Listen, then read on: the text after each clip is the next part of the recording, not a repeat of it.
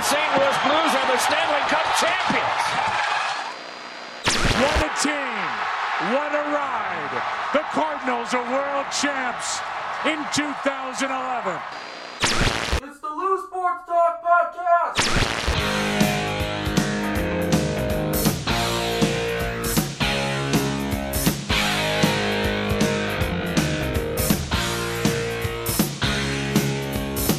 Good morning, afternoon, evening, whenever the heck you're listening to the Loose Sports Talk podcast. I am Ethan Hannaford, your host. I am joined by Brandon, Big Poppy Gallegos. yeah.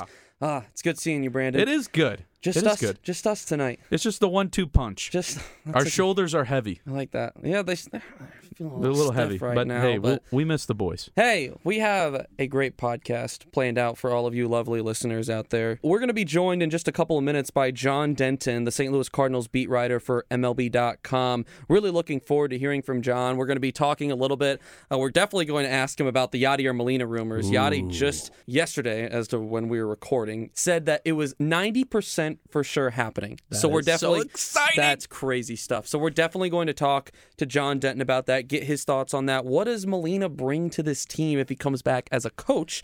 We're going to talk about the pitching market, what the Cardinals need to add to get back to being a competing team. Brandon, I know you've shared your doubts in the past about that happening. we'll see if John Denton can convince you otherwise. Huh? Yeah. Yeah, we'll see. Okay. All right. And then after after talking with Mr. Denton, we're going to go ahead and get into some Blues hockey. We're 4 games into the season as we record, but I think that you could still I think have some takeaways from these first couple games. We're not going to be jumping into too much as far as overreacting Yeah, to any yeah. Everybody take a chill pill. yeah, we're not going to be overreacting to any positives or negatives. I don't think. Maybe we will. Maybe one of us is going to freak out about something that's been really bad so far, and then the other one's going to have to really calm the other one down. Stay tuned. Last time, me and you fought pretty hard when it was just me and you. Uh, probably. It's it's a semi-normal We'll see how thing. it goes. Hey, Ethan, can we talk to John? All right, I guess so. Jeesh, this sassy pants over here. All right, we'll have John Denton on when we come back in just a moment. You're listening to the Loose Sports Talk podcast.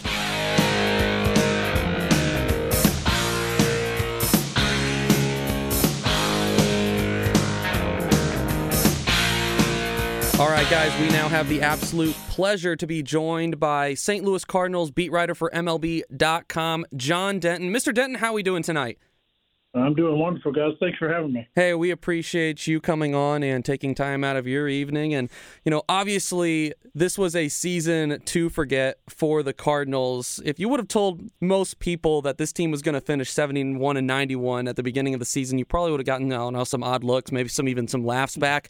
Um, let me ask you this How much of this season surprised you, or was any of this expected or on your end at the beginning of the season? Yeah, you know, Ethan, it, it was a surprise. I mean, the Cardinals had a streak of 15 winning seasons in a row. You know, they were the heavy favorites to win the division. They won the division last year. Uh, it seemed like you know there was really nobody else in the Central that was that was even expected to you know make a run at them. Now we did know going into the season that the Cardinals were a little light on starting pitching. Little did we know that they were, you know, that that would that would be exposed. Uh, Adam Wainwright was injured. Miles Mikolas struggled for a stretch. Uh, Steven Matz got off to a terrible start. You know, just one thing after another, and you know the starting pitching kind of bled into the bullpen, and it seemed like it was something every night, something different. There one night when they would hit, they wouldn't pitch. When they would pitch, they wouldn't hit. When they would hit and pitch, the bullpen would blow it. So it was kind of a moving target most of the season. Very frustrating season, no doubt, for Cardinal fans, and you know it's it's on the organization now to try and fix this and get it right so it doesn't happen again. Yeah, absolutely. Hey, John, thanks for being on. This is Brandon Gallegos. Uh, just, it's clear that the coaching staff and front office has a lot of work to do this offseason. Now, we're going to get right to the rumor mill here. There's talks that Yadier Molina could be coming back in some type of coaching role. He said yesterday there's a 90% chance that it will happen. Can you talk about the value that would bring to the Cardinals uh, bench uh, if, if he were able to jump on the staff? Yeah, first and foremost, Brendan, uh, you know, Yadier Molina is a winner. Uh, he, he's been all about winning his whole whole career. And a guy who won, you know, two World Series titles, a ten-time All-Star, nine-time Gold Glover. Yeah. Anytime you can add a a person and a player of that talent, you know, it's going to make you better. And you know, I, I think now it's just about figuring out what does Yadi want? What what kind of commitment is he willing to give? You know, is, is this going to be a 162 game thing? Is this going to be a every other week in St. Louis type thing? Is it going to be a show up in spring training thing? Uh, you know, they just they just have to determine what you know what Yadi's willing to give, what he's what he's willing to sign up for. Uh, you know, we all know 2022 was a rough season for him. His knee was bothering him. He was beat up physically. He was beat up mentally.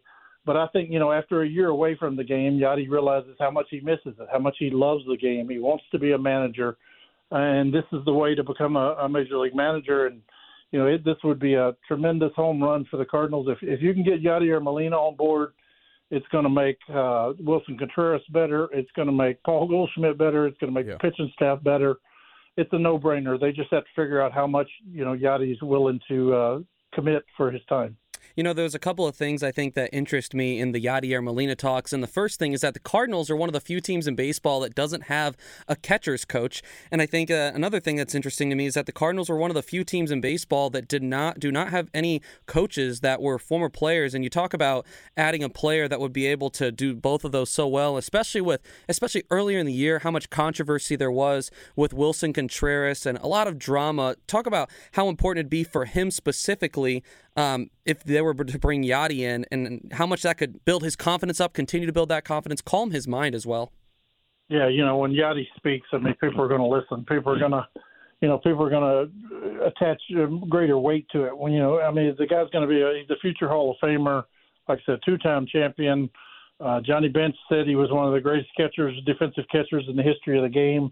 So when Yadi speaks and says something, you know, guys are going to listen. And you know, uh, not many people know it, but when Willson Contreras was struggling, Yadi was one of the first people to call Willson and, you know, touch in with him and, you know, tell him just, you know, stick with what you've done your whole career. And Yadi was in his ear and, and, you know, helping him along the way. And, you know, Yadi probably get some of the credit for helping, you know, Willson kind of dig out of it and have the great second half he did. So, you know, anytime you can add a, a, a baseball mind the caliber of Yadier Molina. Like if you could get a, a Albert Pujols, uh, Yadier Molina, like we saw it, you know, the last couple of years. Like Adam Wainwright is a baseball savant. Like Yadier Molina is a baseball genius.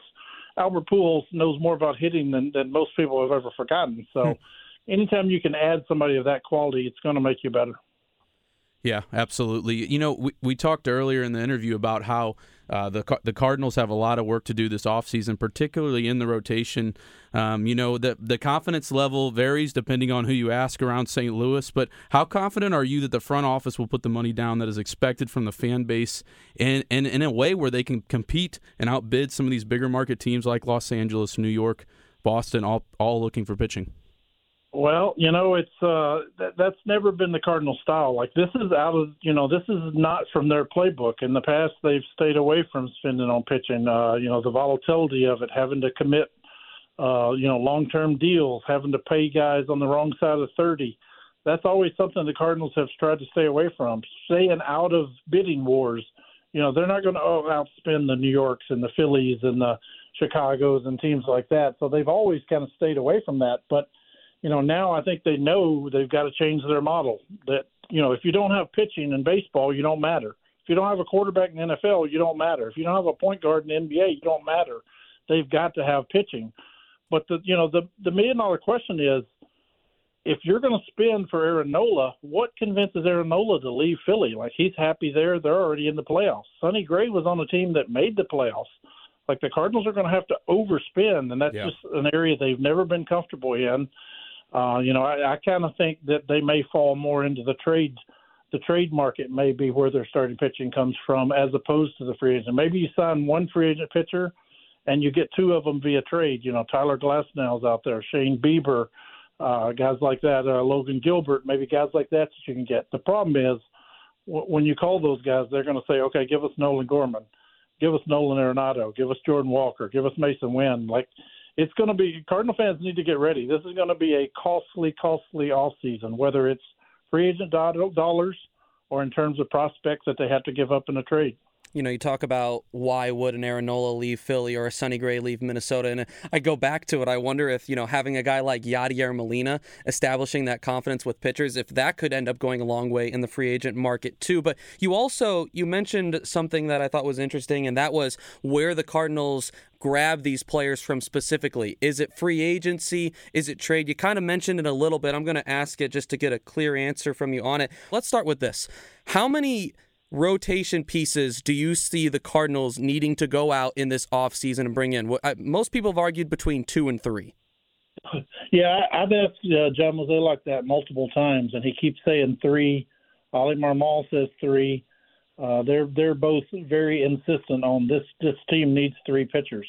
Now that's a lot to ask. Like if if you told somebody you needed one starting ace guy in an all season, that's a big ask. If you two is a human, humongous ask. Three is almost impossible. You know, it hasn't been done that often where teams go out and get three starting pitchers in one off season. Uh, I would say three is the goal, but it may turn into two and Zack Thompson. You know, so uh, yeah, I, I think they need three pitchers. I just don't know if it's feasible. Like you're not going to outspend the Mets if the Mets decide to get back in this if the Dodgers spend on pitching, if the Yankees spend on pitching, if Philly spends to keep Nola in house, uh, you know, you're just not going to outspend those guys. So they're going to have to be creative. They're going to have to be bold. You know, maybe maybe they get pitching out of out of the international market. You got Yoshi Yamamoto and and you got Shota uh, how do you pronounce his name? Imanga or whatever. So that's better than that's better than any guess I could have given. maybe, yeah, maybe you know, maybe you get a guy out of there. Maybe you trade for a guy, and maybe you sign a guy. So I, I think they're going to have to be creative. They're going to be bold. They're going to have to, you know, explore every option, every avenue. And like I said, it's it's going to be painful. Like when a team like Seattle calls and says, "Don't call us back unless you're willing to trade Nolan Gorman in a deal." Like that's painful for Cardinal fans to think about if you trade that guy and he goes and hits 50 home runs, you know that's something that stays with you a long time. So the Cardinals are going to have to, you know, they're going to have to diversify. They're going to have to go international market. They're going to go free agent. They're going to go trade, but they do need three pitchers, no doubt. The next question that I'll ask you, John, is where do you say that Miles Mikolas and Steven Matz fit in this rotation number wise next year? Some people are saying they need to be four or five. Some are saying they can be three, four. Those tend to be the two that are argued upon. In a realistic world, where do you see those two fitting in in 2024? Well, I mean, it's a it's a big asterisk. You know, it depends on who you get for number one. If you don't get a very good number one, that moves them up. Or if you don't get a very good one and two, maybe they go up. You know, I, I like Miles Mikolas is about all the right things. You know, I mean that that's a guy who could have said, you know, I'm having a bad season, I'm just going to mail it in. He was determined to get 200 innings for the second straight season. He was determined to make 35 starts. He's the first Cardinal pitcher to do that uh, in like 15 years. I think he was the only uh, only starter in baseball this year to make 35 starts uh, or 36. I, I'm sure I'm blanking on it all of a sudden, but I mean that that's a guy who tells you he's all about the right things, and and Miles is determined. He's going to go back this off season and revamp. He's going to look at the pitch shape. He's going to look at his sequencing. He's going to try to you know better some of his pitches to get more swing and miss. Uh, that that's a guy who takes a lot of pride in in his you know in his craft. Steven Matz is the guy who you know, it's always been odd because he may be the best athlete in the clubhouse. Like it, last year, early in the season, it was either him or Jordan Hicks were the best athletes in the whole clubhouse, but yet the numbers don't seem to follow. There's always an injury. There's always a bad outing. Matz can be rolling along four good innings and have one bad inning, and the whole thing blows up. So, you know, the Cardinals are really counting on him. And you know, in an ideal world, if if you had Miles Mikolas as your number two and Steven Matz as your number five or number three and five, something like that, and you could go get two guys better than Miles Mikolas, that would be a heck of an off season. We're being joined by John Denton, St. Louis Cardinals beat writer for MLB.com. You can find him on X or Twitter at John Denton 555. We've been talking about the rotation here, and, and one last question on the rotation. You've talked about how St. Louis definitely needs uh, to acquire a pitcher via via trade or at least get creative. What are some what are some names that intrigue you or that seem realistic for the Cardinals to go out there and get and to bring in as a solid uh, piece to the rotation? You know, Sonny Gray is is an intriguing guy. Uh, he's he's a little older. what is he? I think he's 33, but his velocity has really gone up the last couple of years. And, and Blake Snell's another guy, 31. He's probably going to win the National League Cy Young. Had an incredible, incredible second half. Uh, you know, he I think he was one in five at one time, and and had a great finish to the season. Snell is a swing and miss guy. Like we all know, the Cardinals need more swing and miss. Sonny Gray is a swing and miss guy. Aaron Nola one day you think he's uh, the ace of a staff, and then he goes out there and loses uh, Game Six like he did last night. So, uh, you know, I, and Jordan Montgomery, what Jordan Montgomery has made himself probably forty or fifty million dollars this off season. I like I like Jordan Montgomery because he's salty. He doesn't care what anybody thinks about him. He's stubborn. He's going to stay in his his style of pitching. He believes in his stuff. Uh, you know, the Cardinals got a good haul for for for Jordan Montgomery. A lot of people were surprised that they could get Tekoah Roby and and Saggese both in that trade, but you know it, it's really helped uh, help Montgomery, and you know I, I think the Cardinals would welcome having him back. Uh, he, you know he's a Scott Boras client, and he probably made himself forty fifty million dollars this off season. You're gonna have to outbid Texas, but I would be very intrigued about bringing uh, Jordan Montgomery back to St. Louis you know, something else that's been talked about, and I believe at the deadline, this was something that Mo brought up a couple of times is that not only do the Cardinals eventually want to bring in some talented free agent pitching, but they also want to be able to replenish the farm system, which they were able to do. But there was also talks about perhaps, you know, using some of those pieces from the farm to go out and trade for some, you know, young, ready MLB talent. And I think the problem that we saw in the in the at the deadline was that a lot of these competing teams didn't want to sell this young pitching that they have and I think you mentioned mm-hmm. Seattle earlier and I'm sure there's a couple of other teams out there, you know, that have that young pitching talent that, you know, is at the MLB level or is just about ready to be at the MLB level. Do you see the Cardinals simultaneously going after that as well as going after those big names in the market? Yeah, you know, they they definitely, you know, every team on the market, every every team out there wants young pitching. But the Cardinals are also under the gun where they need this thing to turn around like right away. This is not a two or three year rebuild. Uh, you know, Paul Goldschmidt and Nolan Arenado are in their primes. Their primes are, are narrowing every day. Um, those guys don't want to be a part of a three year rebuild.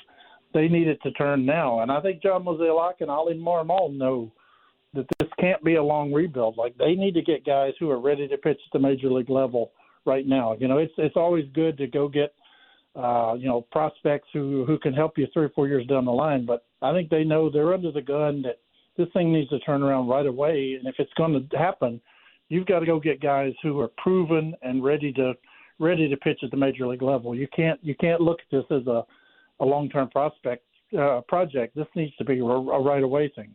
Hey, John, we really appreciate you coming on and joining us. A lot of fun. And, you know, enjoy your off season. I know you said you got tacos waiting, so you enjoy those tacos, all right? I will do. Appreciate it, guys. Thanks for having me. Thank Take you. Care. There's nothing like some good homemade tacos, is there, Ethan? Mm, very few things in this world, Brandon. Gallegos. Uh, yeah, and there's very few things in this world that I can cook. Mm. Ethan Hannaford. And tacos is just happens to be one of the five.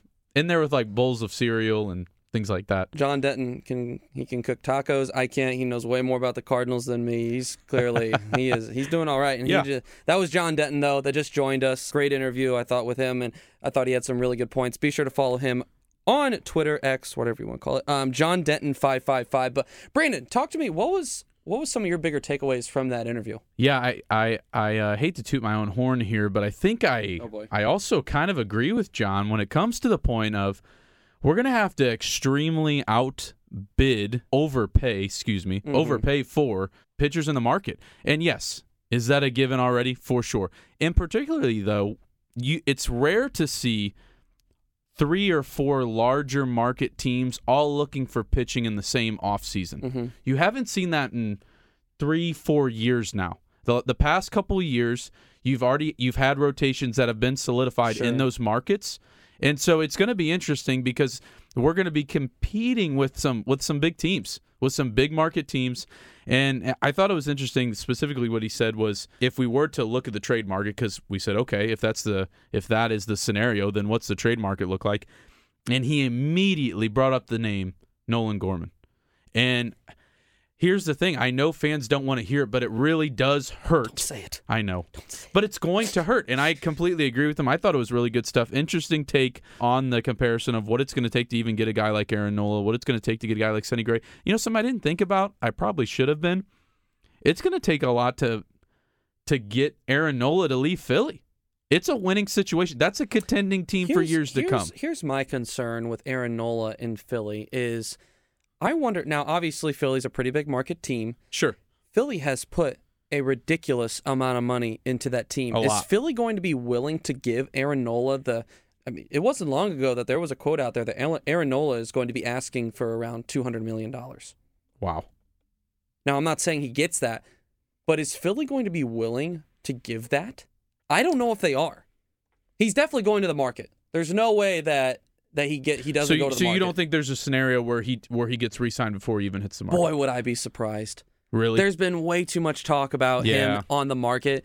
I, and, and like I said, Bryce Harper's making $330 million right now. Trea Turner's making $300 million right now. I mean, they got players galore out there making stupid money. Well, and you know, you think about it, they're one of the six teams that exceeded the luxury tax threshold too, Hmm. and so they owed almost three million dollars last year because of it. $3 million, $3 million. Well, I I know, but hear me out here. I mean, are they willing to make that case for for a guy that they think they could replace with someone cheaper? Sure, that, and that's a good question. Now, I think that there's also Settle down, I hit Ethan. my microphone. Sorry. I think I think that there also is the question of you know we've talked so much about the importance of pitching and how having that top one-two combo is so dangerous for you, and that is so heavily, so heavily carried them to you know the World Series last year, and as we record, they're one game away from the World Series now.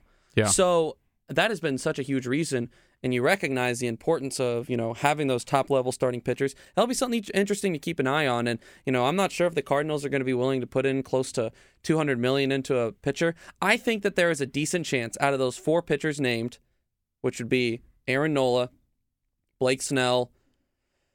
Jordan Montgomery, who's the other one, big Sonny one, Gray. and Sonny Gray. I think there's a pretty good chance that one of those four is wearing a Cardinals uniform. But he year. said Jordan Montgomery is is who he has his eyes on the most. would that surprise you? Uh, I guess not. I guess I mean, looking at the way he just plays the game, he's a Cardinal for sure. Mhm. Um, whatever He's that been here. He knows how it goes. They left Yeah. on good terms. He's going to go out and he's going to potentially win a World Series. He's going to be looking to make his bag. When's the if last the time that's are, happened? What, Somebody's gotten traded and then brought back the next offseason. Ooh, that's a good question. Ryan O'Reilly. So much pain. Yeah, you like that? You like that? No, I didn't kidding. like that, Ethan. Um, and here, here's here's another thing I'll say about the pitching market is, you know, he mentioned it quickly, but uh, Yoshinobu Yamamoto. wow. You like that? Well I'm, done. I'm reading it off of a, off of a Oh. Google search, so don't give me Why too didn't you just let yourself have that moment? Because I would have felt wrong. That's I would've fair. felt wrong. You're an honest man. This guy is insane. He basically, on the pitching side, single handedly carried Team Japan to a World Baseball Classic title. Oh, what else has he done? I think back to back triple crowns, pitching triple crowns in the KBO. I think that's the league that he's Yeah, in he's over in- there, is the yeah, KBO. yes. Also, something that hasn't been mentioned is recently Lars Nootbaar and Nolan Arenado were pictured in Japan watching him play Whoa. hanging out with him. They're doing their own recruiting Wait a out here. second. So you know they're doing their they're trying to schmooze, and I love Good it. for them. I love it. I freaking Yeah. love it. yeah, so we need more of that. you know. I think that people are maybe a little bit more like, uh, I don't know, you know, everyone thinks uh, KK Kim is the, I promise, this guy's better than KK Kim, guys. So I think that that's something interesting to keep in mind. I think, like I said, I think people are a little bit suspicious of guys from the KBO because you're not watching them constantly. You don't know for sure who they are. They're also Sure. not, they're not facing MLB talent, so that's Yeah. something as well. However, I think that uh, the other side of that is, you know, hey, Miles Mikolas came from the KBO, so so I mean, Hey, you know, I mean, there's definitely talent that can come from the KBO. That is for sure. And so show, Shohei, uh, is that how you say it? Show, Um, Shohei? oh, let me look it up. Shohei? uh, Ohtani. Yeah, I think you got it. Yeah. kind of pronounced like a toddler, but you got it. Yeah, Yeah, so that's how I there pronounce most things. there there is talent that comes from the KBO. So he's just as big of a name to keep an eye on. Because man, I'd be shocked if he isn't in the MLB next season. You know, and that's an interesting thought because the beautiful marriage that would be bringing in new rotational talent with a guy with two World Series championships under his belt and a pedigree of a career as a Redbird, Yadier I was Molina. like, who are you talking about right now? I was like, what, where are we going with this right now? I was like, it's like I was thinking, I was thinking, That, that was a really long way to say I was, Yadier I was Molina. thinking pitching market. I'm like, what You- are we talking you, about? You right now? interrupted me. Gosh dang it. Just be patient. Can you imagine though? I mean that let's just dream for a minute. And he said it's 90% bound to happen. And and John also talked very very confidently and he posted something on Twitter. Actually go check it out John Denton 555. He posted something on Twitter um, about uh, the the quote coming from Yadi about how he's 90% sure something's going to happen as far as him being it's not specific on what role it is if i'm correct it's not specific on a, on a type of role um, it's just he will be on the coaching staff in some form Yes, But and, think and about figuring that. out though how it is. You know, if it's an everyday position, stuff why like wouldn't it be in what scenario is it not an everyday I, no, I agree with you. I agree with you. I I think that Yadi also has a lot of other business in a lot of other places. So I think that hashtag puerto rican basketball team man's running it up over there. yeah there. he is dribble, shoot, score. Um, so that's definitely going, and I think that will have a bigger impact than people Yeah. immediately think Yep. when it comes to the market and bringing in that piece. That's going to do a, a bunch, I think, also Sure. for Willson Contreras' confidence and just having a guy that can, you know, weather him through the storm, continue to teach him just, you know, what it means to do that, but for the Cardinals. Yeah. Because clearly Willson Contreras learned that it's different than everywhere else is catching for the Cardinals. Holy moly! Yes, So sir, Bob. That's gonna. There's a lot I think that bringing in Yadi as a coach comes into play. I'm curious to see where they throw him in at, though. You know, who the heck knows? That that would be. That- this the, has all got to become clear right after the world series wouldn't you think you would think so. You would imagine like that, that's normally news that maybe- comes out a day after Sure, maybe there, I, I imagine there's probably still some negotiations going on, things like that. If Yeah, I had to that's guess, fair. that's going to be interesting to keep an eye on. What we didn't get to talk a lot with John about though was pieces that we could see the Cardinals shopping as far as bringing in, also sending out as far as trades go. I know we talked a little bit around the deadline time. I think the Mariners were a team that a lot of Cardinals fans were really intrigued by because they have a lot of young, talented starting pitching. George Kirby, Bryan Woo, Logan Gilbert. There's some pieces there that I think that intrigue a lot of people, but those are all going to cost a pretty penny. And you know, like you mentioned earlier, maybe it takes a Nolan Gorman. Are they willing to shop a Brendan Donovan, Dylan Carlson, Tommy Edman? There's a bunch of names you could throw out there. What would it take for the Cardinals to bring in that young MLB ready, not just MLB ready, MLB succeeding, MLB thriving pitching talent that Yeah. you can throw at the top of a rotation? Well, and and he said, you know, the Cardinals aren't looking to make this a two or three year rebuild. I mean, this is a retool on the fly. Yes, that's in why some it way, fix the plane while it's in the That's air. That's why it can't just be MLB ready. It has to be because you could argue that guys like Zack Thompson, like some of these guys that we have, Dakota Hudson, are MLB ready. Sure, sure. MLB thriving. They need Sure. to be able to bring in a top end piece for the rotation that's you know to where they're not spending 300 million dollars this offseason on starting pitching cuz I don't think that I see them doing that. so um Brandon, have we have we gotten all of our Cardinals talk out? I think so. I think so too. So John's a great guy. Good, good info. Good dude. really good interview. Good dude. Before we jump into Blues talk, just a reminder that you know these you know these guests we're going to continue having them on. We're going to be talking Cardinals stuff all off season long and figuring out what's being talked about, what are the names, the rumors. We're going to keep you guys updated all off season long. So John Denton, we very much so appreciate him joining us. Brandon, send us the Blues. Blues hockey when we come back. This is the Lou Sports Talk.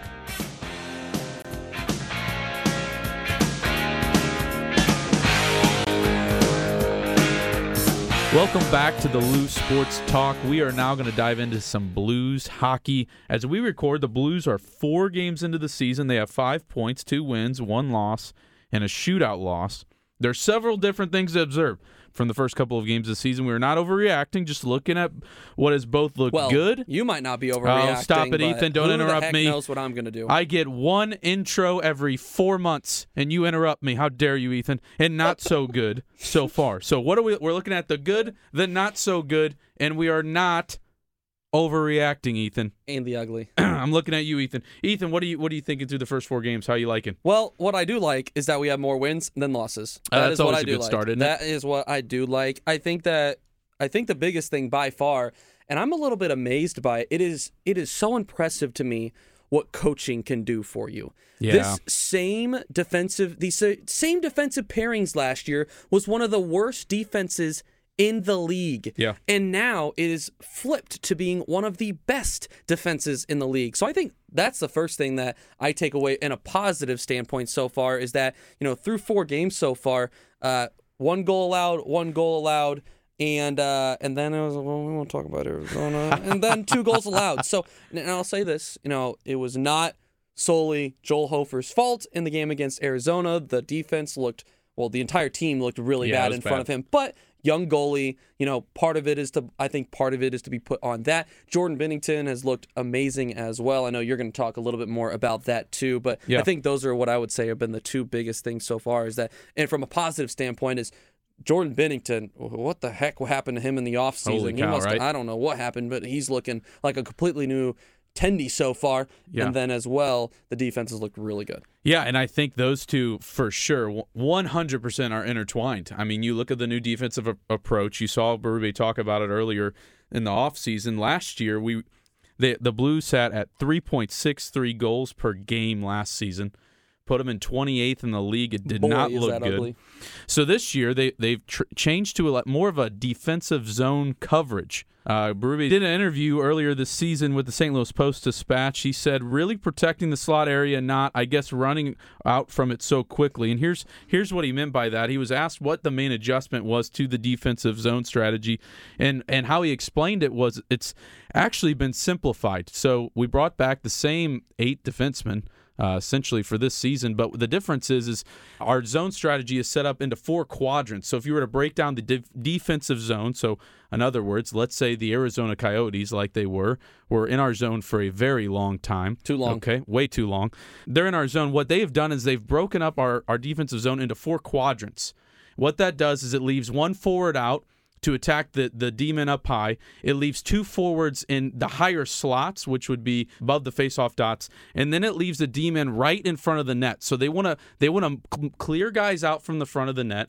And they want to allow Binnington to be able to see these shots coming in because we saw what happened last year. Last year there was they were winning the net front. The opposing team was winning in the net front battle Big time. and Binnington, a lot of times, was either having to fight through a lot, or he wasn't able to see a shot, or even even the way that they were doing it last year, guys were getting very high percentage shots on net. The opposing team was, and it just wasn't setting Binnington up for success. So that's what we're seeing differently this year is what they would call a, a defensive zone, zone strategy that's broken down into quadrants. Well, it's hard to see. It's hard to stay calm in net, right, when you can't see the puck. Yeah, So that that's that is a Sure. huge part of it, and you, you mentioning that those are going two and two together. And I would, and I'll say this too. I mean, so a, a huge part of this is that you know the defense hasn't been perfect, as we've mentioned, you Yep. know, but it wasn't just going to have to be the defense massively improving. sure.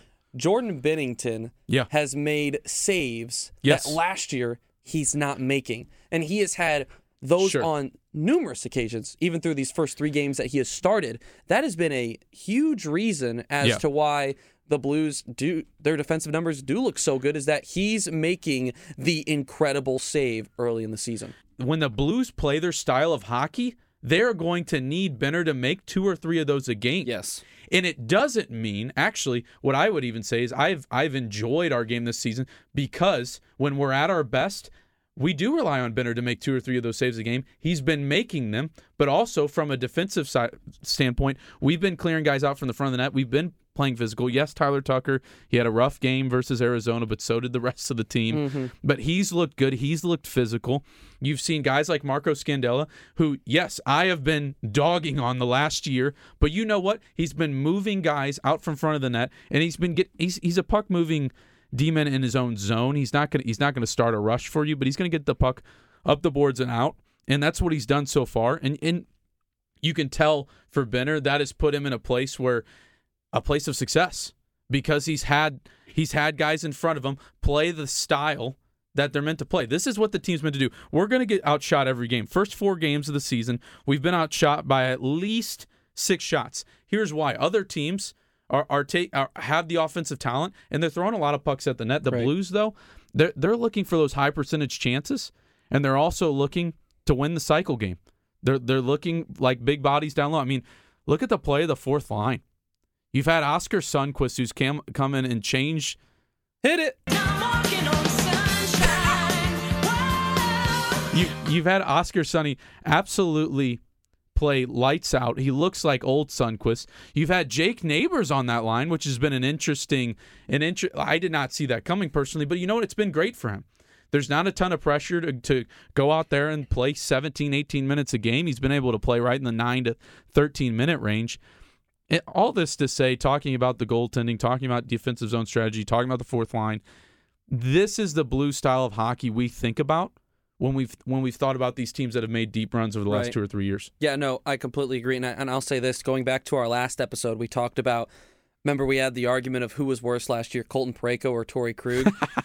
Both have looked miles better this year, I think. Oh, yeah, so far. absolutely. So now, like you said, you know, we're talking about a lot of positives. Parayko looks healthy. We're looking. Can we just say that? Sure. We're talking about a lot of positives right now, and we said we weren't going to overreact. And we're not saying that the Blues are a cup contender right now. We're saying that so far the defense has been a day and night difference since last season. So that's what I'll say too. And before we get into the offensive struggles, something that I think from an offensive standpoint that has impressed me, I guess I would say from a from a forwards standpoint more so is the back check has looked really good through Yeah. the three of these four games as well. So which basically means that it basically means that the forwards are getting involved on, on the on the defensive side. Yep. They're playing a 200 foot Yep. game. That's been a huge part of why you know the Blues are having success on the defensive side as well as it's Yeah. not just those two defensemen. You know, it's it's a it is truly a five on five, six on six game. Yeah. It's five on five game all the way up and down the Yeah, yeah. Right. Yes. So yeah. Well, and I and you you're starting to see it from skill guys like Kyrou. You needed him to play a 200 foot game, He's the one, honestly, that I think of the most when Yes. it comes to that. which is something you just didn't see in his game. And and here's here's what you hear a lot of is, well, like, why are you playing them that much if they don't want to play a 200 foot game? Here's the thing. There's this thing called major juniors hockey up in Canada. It's essentially 15 to 18 year olds that that they play hockey full time all year round. That's their job. They don't have to play a 200 foot game up mm-hmm. there, especially if you're skilled like Jordan Kyrou was and have the speed that he does. Mm-hmm. And so getting to the NHL, yes, is he not a 20 year old kid, kid anymore? No. But his game did have to change. The style has to change, and especially with him being a pivotal piece. Yes. Is Brayden Schenn the captain? Yes. This is Thomas and Kyrou's team, though, and he had to play a 200 foot game to be that.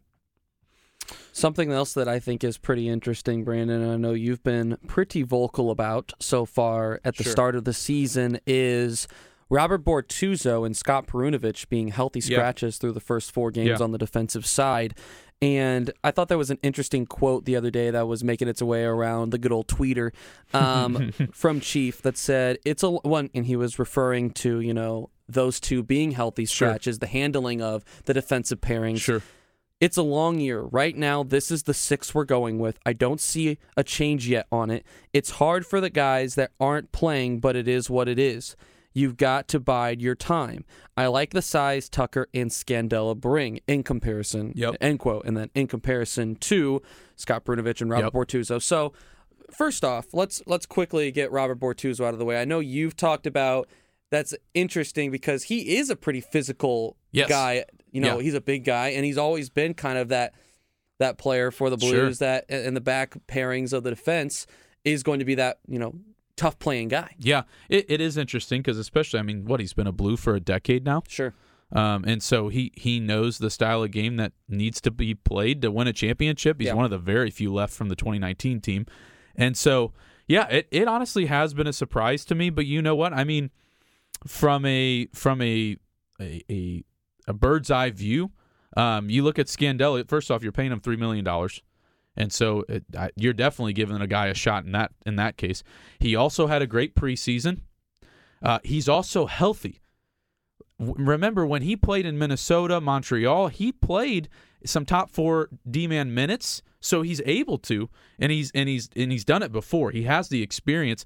The problem with him has always been his health, and right now he looks the healthiest he's ever been in the three or four years that he's been a Blue. With that said, he's still a 30 year old defenseman. He's still in his 30s, and you know, uh, injuries are unavoidable.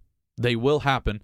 And if you look at this team, you're you're sitting here going like, man, the way that we're playing defensively through the first couple weeks of the season, you like your defensive depth all of a sudden. But yeah, from a Robert Bortuzzo standpoint, still a little surprised, but we'll see how it goes. Scott Perunovich is the other one that I think surprises people a little bit more. And the reason Yeah. being, and I think part of this would be that the power play has looked so bad. Now, like you, s Uh-huh. we're only four games in, but Brandon, I'm not going to lie to you. The power play has been abysmal. Yeah, it it has been really bad. Smells looking. really So- bad. smells that's good. Um, 0 for 13. Correction, 0 for 11 so far. Washington's 0 for 13. They're the only team worse in the league than us. um, uh, Surprising, by the way. With it is. Ovi. It is 0 for 11 so far, and there have been very few of those opportunities that have been. Hmm, how do I put this? Uh, productive in any way whatsoever, where even good opportunities are being That was well put. created.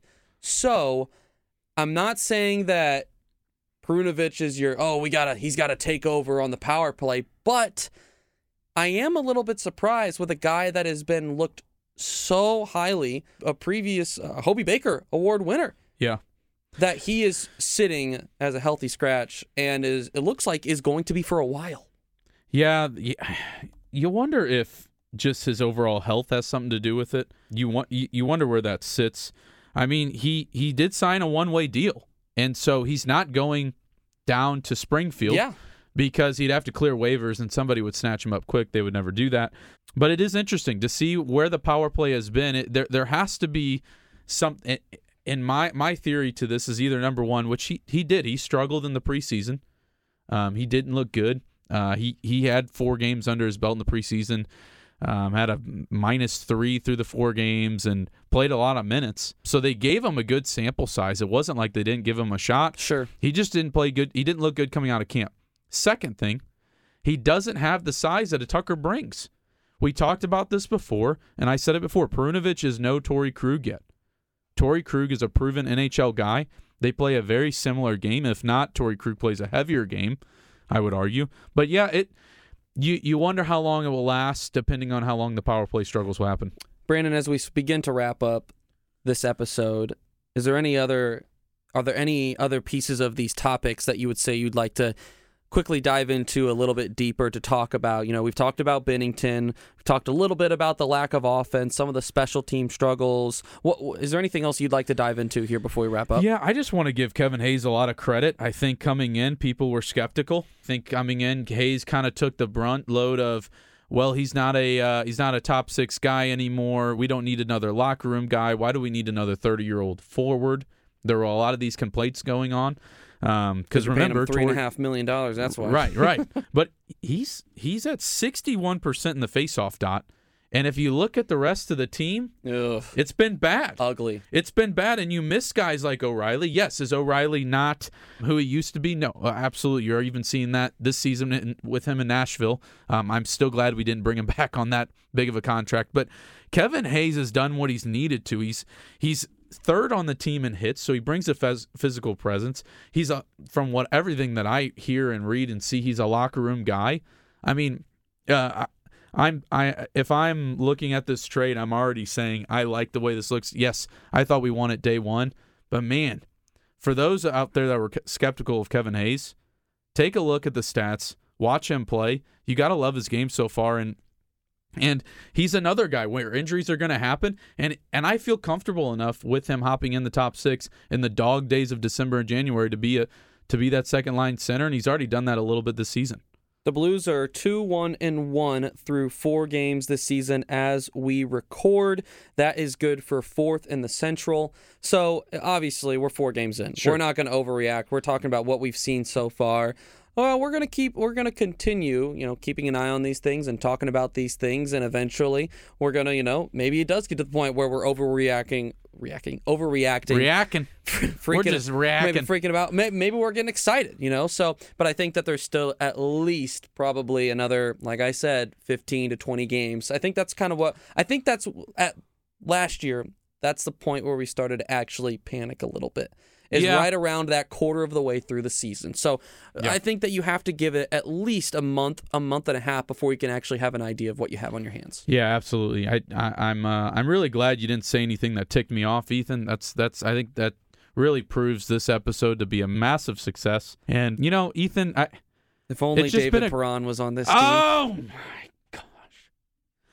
DP five seven. champs. You know what? I Confirmed. almost I almost want him to come back just so you guys can shut up about it. just so That he can come back for a seventh time and be a blue. That was for you, Dylan Hample. We miss you. TJ, we love you Uh, too. No, we don't. Here's the thing. I I am nobody better be panicking. I in fact I've loved the way we've looked. Excited to see what's to come. And you look at the rest of the Central, man, it's gonna be this tight all season. It just will be. You got a lot of teams and you don't know what they are. Uh, it's gonna be a fun season. Hang on here. Looking forward to keeping an eye on the Blues, keeping an eye on the Cardinals in the offseason, seeing what that roller coaster ride is going to be like as well. Be sure to follow us on social medias at Lou Sports Talk underscore. All kinds of good stuff being put out on there. Be sure to you know communicate with us through those as well. Who would you like to see join on our next episode? So, thanks for listening. Thanks for uh, And no, no Travis Kelce, no Taylor Swift. We don't have those kind of connections. that concludes this one, guys. Thanks so much for tuning in. That's a wrap.